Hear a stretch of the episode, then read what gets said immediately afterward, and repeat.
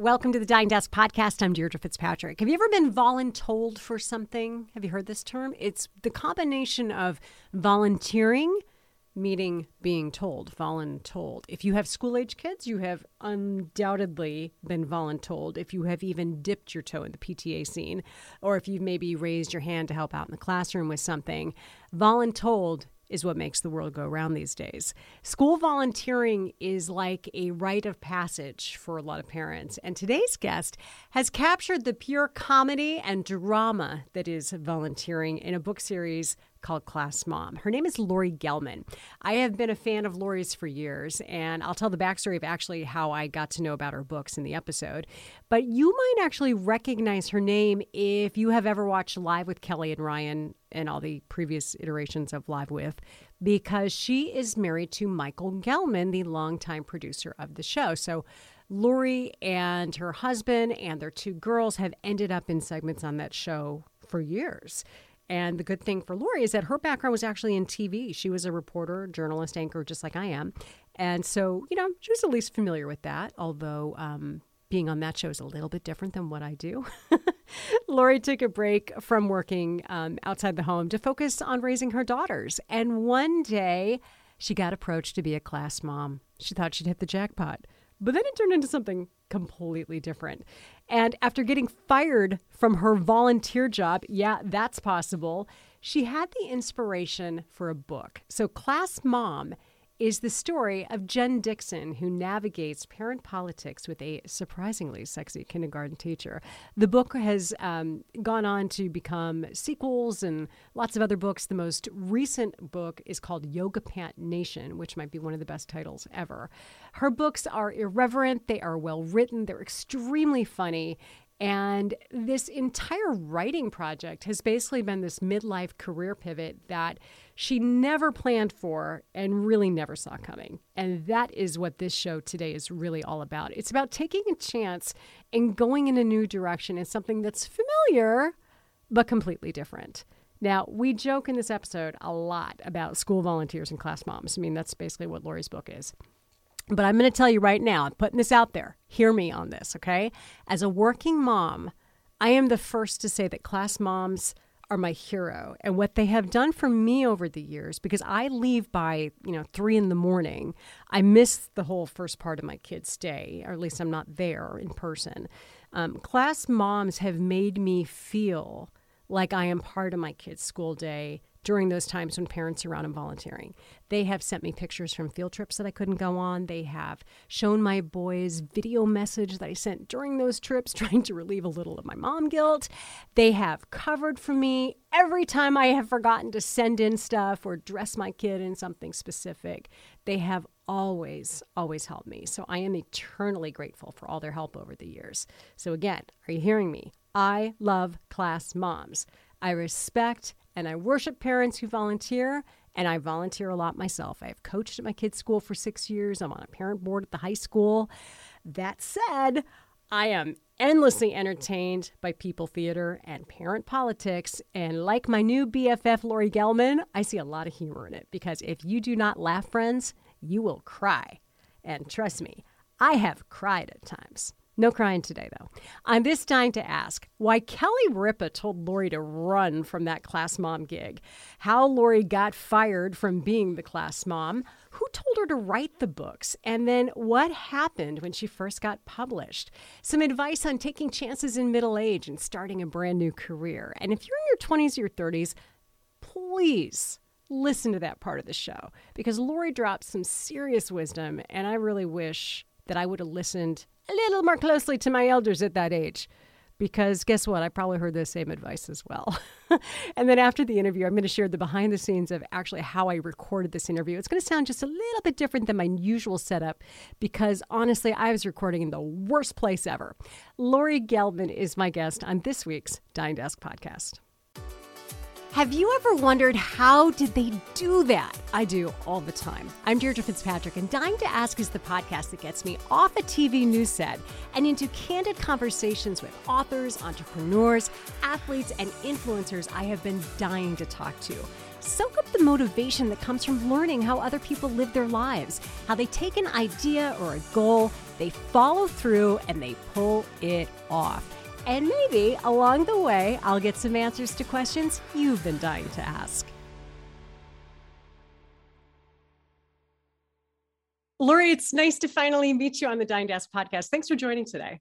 Thanks for having me. Absolutely. I've been a big fan of your books for for years now and I discovered them in kind of a funny way. I have been coaching off and on for years middle school running track and cross country. And I found that people were never reading my emails when I would send out like, you know, pick up your kid at this time, whatever. Nobody ever read my email. So I started dropping little things into the email to try to get people to read them and to keep right. them on. And so one day this this mom says, you so remind me of the class mom books. And and it made people read my email so their kids would get picked up on time and all the other important things would happen. So it's funny that idea of finding a little bit of humor in the lives of our kids and the, the society we find ourselves in um, it definitely hits and resonates with people of a certain age. I'm glad because you know i i too was one of the people that didn't really read the class mom emails because they all they used to do was cut and paste from the pta and i was like this is no fun. So when i finally had the opportunity uh, I can't tell you the reaction I got from my class parents. They were so happy to be, excuse me, my dog is right there. Um, the reaction from my class parents was crazy. They were so happy to read something that wasn't boring. And I would get these great emails back. And it, it was just, it was a, a really great um, give and take for me. And it made the job so much more interesting. Yeah. And, and it is a job, which I think. Oh, I mean, job with a capital J, capital O, capital B. Um, yeah. Being part of leadership in a school environment or a sports environment is like landing on another planet, especially with your first kid. Oh my god! And the parents seem to uh, think that you work for them for some reason. It's really funny. I would get these these you know parents coming up to me at at uh, pickup time, and they'd be urgently you know telling me that I need to do this and this, and I was like, I'm sorry, I don't work for the school. I, I do this for for free. So you can just like take three steps back and realize that whatever you're saying to me is not going to happen, especially right. the way you're presenting it. Well, let's go ahead and go a few steps back um, into your background and kind of your your um, your career as you've gone along, because you actually started off doing something similar to me. You worked in reporting. I was in local news, Channel Seven, WSVN. If it bleeds, it leads. Television. um, big hair, big earring, big news. That's what oh, we call yeah. Uh, yeah, I had a great job there for um, a few years in Miami. It was loads of fun. And um, from there, I, you know, before that, I was in Canada. You know, they pulled me out of Canada. I was in Canada. I was a like basically a VJ, uh, video jockey for a, like this. Um, I wouldn't I wouldn't say it's MTV, but it was an MTV like station. And I had a show where I just interviewed rock stars and, and played videos. It was quite really fun job. And then I got um, bumped up to New York. Um, I hosted a morning show with Tom Bergeron called um, Breakfast Time. And then it became Fox After Breakfast. And then that didn't last very long. And I went to Good Morning America. There's been lots of uh, iterations of my career. And then some people might also recognize you if they watch, you know, live with Kelly and Ryan. They might also recognize you because your family is very much involved in that program as well. Yes, we are, much to my daughter's chagrin. um, it's so funny. They they they're literally because there's something in New York called Taxi TV. Oh, I know exactly. And I don't know TV if you, is. you probably have it everywhere now. Yeah. But um, live is always on Taxi TV. So you know, the first time it happened that Jamie was on a segment and then she was on. She happened to be in ninth grade, which is a very tenuous year. Oh, like yeah. she's trying to look cool, and she's like, "I said, did everybody see you on Taxi TV?" Or I said, "Did anybody see you on Taxi TV?" She goes, "Yes." Teachers, seniors, people randomly coming up to me in the hallway telling me they saw me on taxi like it like it was the worst thing that had ever happened right. and now they love it because they get paid whenever they go on the show. How funny. Well you know their their opinions do change and stuff. Oh so, yeah. Well they're older yeah, now. I know. So now all of a sudden mom and dad are just a little bit cooler i suppose. We are um, so I bring up live because I think it's interesting that when you started talking about getting involved in the school stuff, you actually got some advice, which I might argue was very sound advice from Kelly Ripa.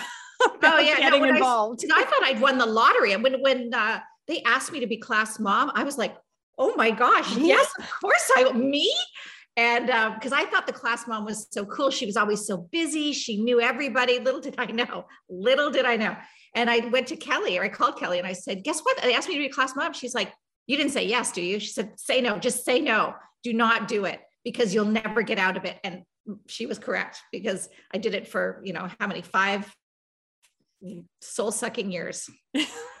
However, you did see the humor along the way of the situations that we put ourselves in, which also led to the creation of the books at some point. What was the evolution of that? Well, what happened was I got fired from being class mom in my fifth year. I wrote a, um, you know, my emails were always very salty, very, you know, engaging in a in a different way. And in my fifth year, I wrote my usual shot across the bow at the beginning of the year, like my way or the highway, whatever I used to say. And um, this one mom who'd never had a class mom before really was offended by the way I spoke down to the to the parents or whatever. And she went to, straight to the head of the PTA. She said, "I insist this woman be fired." Fired from the job I really don't want anyway. But wow, please fire me. Yeah, exactly. But it really hurt because I when you when you bother to put your heart and soul into something and you make it more fun for everybody else and and you know it was just i was really proud of the job i'd done and to be so you know ceremoniously just wiped away because one mom was offended um, i didn't know what to do so i was really upset and i didn't know how to get that energy out so i wrote four books and now i feel much better uh, yeah i would imagine you would yeah. i would imagine that you would um, yeah i'm all good when you started doing the writing, was some of that like just kind of also looking for a new chapter? Because I do feel like once you get to middle age, you do get to a point where um, at least my experience has been I stopped having a name. Like I'm not Deirdre, I'm not Fitz. I'm so and so's mom. I have two teenage boys. Yeah. And and sometimes I forget that I have a name when I'm in school environments because I'll even introduce myself as I'm so and so's mom. Yeah, um, of course. Was some yeah. of it also kind of like just kind of being at a point where your life you're like, what's my next thing? Because I think a lot of people, myself included, we get there and we're like, what's next? Yeah. And what you, well, the thing is, I stopped working. Like you obviously have kept working during your whole thing. Um, when once I had the kids, excuse me, I went, uh, I, I stopped working because I didn't want to interview celebrities anymore. I just didn't find that as, you know, rewarding as I had in my 20s, let's say. Um, so getting back into TV was literally going to be impossible for me. It really was. It was just, there was nothing there for me. And if you keep working, you'll be okay. You don't need a third act. But what I needed was a third act. And um, I never thought I'd write, but it just came it just came naturally. I mean, I, I, I wanted to write a children's book because I thought that would be easy, but I was I was totally wrong about that. Getting into children's books is like the hardest game to get into. They are so specific about unless you're a celebrity, writing a children's book is very hard. But it was my agent who said, you know, when I was complaining about getting fired as class mom, he was like, "That's your book, you know, that's, that's pretty funny, right?" And it just poured out of me. It really did. And I didn't expect to write sequels. I didn't expect anything to come of it because it took me three years to write it. And literally nobody on this planet was waiting for a book from Laurie Gelman, trust me. so it, it, was one of those happy accidents, really. Sidebar um, Does every single celebrity have a children's book at this point? Well, don't you notice? Everyone, every single person on the Today Show has a children's book right now. I know. Every day they're interviewing each other about a children's book. I know. Laugh. It's it's the easiest way to get on the bestseller list. Seriously. Because yeah. if you have fans, they'll buy your children's book much more easily than they'll buy your whatever book, your biography. so what was the reaction like to Class Mom when when it first started coming out for you? Because I mean, the thing did really well pretty quickly, as I recall.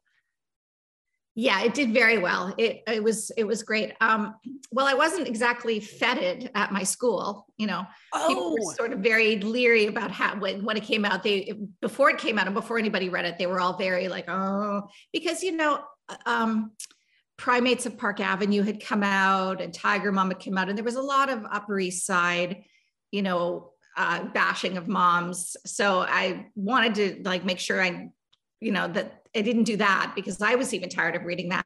So yeah. I said, I didn't even think about the fact that your kids are probably still in school when the first one came out. Oh yeah, my, literally, my husband's like, "You were going to get us kicked out of out of uh, our school." I, can, I, can, say it now; they're not there anymore.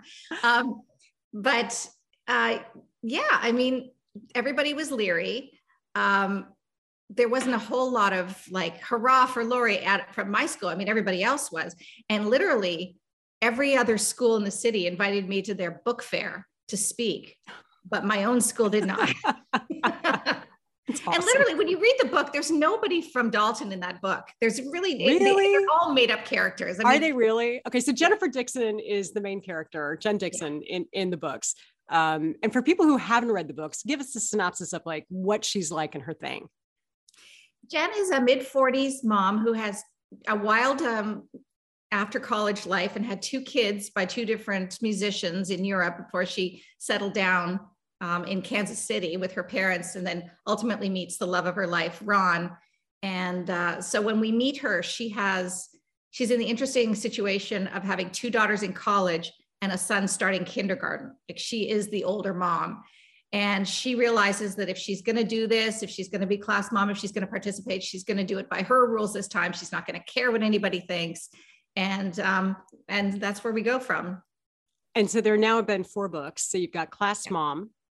You've been volunteered, uh, Yoga Pant Nation, and Smells Like Tween Spirit. So Yoga Pant Nation is the most recent of the four, right? Smells Like Tween Spirit oh, okay. is most recent. Yeah. And she, so was that one during the pandemic? Did you write that during the pandemic? Yoga Yoga Pant Nation I wrote during the pandemic. Okay. Yeah, that was crazy because we were holed up for 100 days and I didn't know what I was going to do, but thank God I had a book due and I pounded that thing out. And you know, there wasn't a lot to laugh about in those days. like during the pandemic, there was you were probably working the whole time. But you know, my kids came home from school, everybody was just sad and Michael was doing Michael my husband who's the executive producer live with Kelly and Ryan, he was doing the show on remote you know, from bake, I think this room actually every morning. So he at least was busy, but I I didn't have anything to do. So I started writing the third book and and got it done like that. What's been the most surprising to you about this this latest act in your life and about kind of sinking yourself into something that you had never really planned on? I mean, some people always think I've got a book in me and I want to do this. That wasn't the way you were thinking all those years. It just kind of happened. So, what's the most surprising thing about embracing something that's so new that wasn't like germinating for years and years? um, how satisfying it is.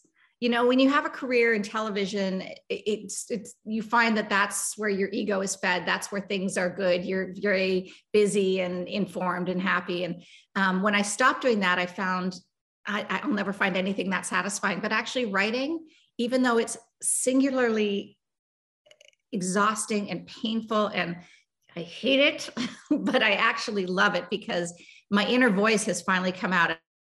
And I didn't know I had such a ski inner voice until I started writing things that I would only ever have thought about in my head. And I literally call my books the cocktail party in my head because it's all the things I've always wanted to say, but never had the guts to. And now I have a, a, a platform to say it. Oh, Jen Dixon can say anything from what I can she tell. can. my girl. What would you say to to other women or or men, you know, who maybe think about trying something new but are afraid of failure because you get to a point in your life where you don't learn new things. Um, and so you don't true. choose to learn new things because you don't want to fail because you have a certain level of success. But most of the failures of my life are where i've learned the most or sometimes where i've had the most fun. What what's your advice to people about just kind of getting past that concept of maybe it might not work? Be brave. Um, what i mean if you're in your 50s and you've gotten to the point where you know you're trying something new what's the worst that could happen? Seriously. I mean, you should be at a, a, level of maturity where you don't care what other people think, or you try not to care what other people think. And just just put it out there and see what what happens. I actually, my friend made me do stand-up comedy one night, which terrified me to know I, I, couldn't believe I was I said yes to it, but she said, well, it's a bunch of humor writers getting on stage at Caroline's and they're going to do you know do their you can read your whatever it was. And i was terrified because the worst part when i'm writing by myself it's like i don't care if anybody laughs it's just me you know? But if you put up, put that out there live and you get that live feedback it's it's terrifying. But i did it. I'll never do it. But i did it once and i actually it, it was very rewarding. I think you wow. have to challenge yourself. You have to be brave. What are you working on next well, I just finished writing the screen. Another thing I just learned was how to write a screenplay. I wrote, I wrote the pilot for Class Mom, the TV show, which is now going to go out and uh, search for a place to be produced. Excuse me, I don't know why I have this this morning. Um, so that was that was a journey learning how to write. It's a completely different way of writing, and uh, getting that done was was exciting. And I'm I'm been batting around another book, um, not a Jen Dixon book, but a completely different, like a murder mystery from the 70s with a latchkey kid. Um, I've been sort of writing that book on and off for three years, and I, I may just start like focusing my attention on it. So look ahead a few years. You have two daughters. One of them comes home and says, "Hey, mom, I just got asked to be class mom. What are you going to say?" yeah, sure. just take a take a note out of your mom's book. I would give them class mom to read. Actually, they both read it, but um, I, you know, I, am smarky about class moms, but you know, you need the volunteers in the classroom. Oh, you really do. You have you know to. What? And it's also great to be in. I don't know if you've done it. I, I haven't done the class mom thing because I it's to me for me it's too much responsibility. But I have been voluntold into many many things, and it is a great way to see your um, your kids' friends and to really learn about kids in general. So I, I am actually quite grateful for all the times I've complained about fill in the blank. I, I know that I will look back years from now and I'm going to be so glad. And I hope that my kids remember that I was there because what I found is they don't remember any of the stuff I did when they were young, but they seem to remember it now. So hopefully, no, you know, it's, it's, it's, uh, and also you get an insight into the teacher's behavior in the classroom and your child. It's like you're, you're a fly on the wall because as much as they're excited you're there, they then forget that you're there and they just start acting like themselves. I'll never forget. I don't know. Do we have time? Uh, um, uh, we don't. It's not. It's a long story. Never mind. well, sorry. It Put it in a book. Going tell you with Jamie. When I was in Jamie's third grade class, I was the class mom, of course, and uh, they were trying to get everybody ready, uh, like gathered up, and she stood up and she's like, "Okay, everybody," and started clapping her hands and flicking the lights on and off. And I looked at the teacher. I said, "She's that kid. She's the kid that's really helpful. The kids really listen to her. Isn't that funny? like, oh my well, God. Laurie, it's been so much fun chatting with you and uh, con- continued luck on all the projects that you're working on. And thanks for giving us some laughs along the way while we uh, tackle so motherhood. Thanks so much. It was really fun. Good luck oh, to you. Thank you. You can follow Laurie Gelman at lauriegelman.com and on Instagram at Laurie Gelman. So here's the backstory I promised you about this episode. So my normal podcast setup is actually a home studio. So I set this up during the pandemic and it works so well that I've continued with it. So that's the background that I'm normally working with. That's how I create the TV segments. And I have lights, I've got my beautiful mic, I have some soundproofing, and it really leads to a very professional sound. Um, ironically, at the station, we don't really have something like that set up. So, what I had to do on the day that I was connecting with Laurie was I had to bring the gear to the station because we were short staffed that day. So, basically, I was anchoring a bunch of hours, but I had a one hour break. Um, actually, a 30 minute break where I could go record the interview. And because Laurie and I had had to reschedule this one interview a couple of times, I didn't want to miss it, right? Because we were it just had been too long. So I just wanted to like get this done, and I, I, was sure that we could do it pretty quickly because she has a TV background. TV people are really fast with stuff. So I had my gear set up in the room that I was going to record in. I got off our anchor set at 7 a.m. The interview was supposed to start by 7:10, and then I knew that I needed to get back into the studio by 7:28 a.m. Like very specific to the minute, but this was doable, and I knew I could do it with her. Right, except that my Ethernet cable in this room I was working in refused to recognize my laptop, personal laptop computer, just like would not recognize it. And I'm like, oh, so it's like 701 when, when I realized this. So I go running to the other side of the building. I grab engineer Scotty. He comes running back with me. Thank goodness he's aerobic. And he starts trying to help me troubleshoot, and we could not figure this out. It's like 704 at this point. So the clock is ticking, but I still feel pretty good that we're going to get this thing done. So we end up switching out computers. Scotty does some sort of like voodoo on the laptop to make it recognize the microphone. And at 709:30, I open up that Zoom window and bam, there she was 728 i was back in the studio. So it was a very very fast interview.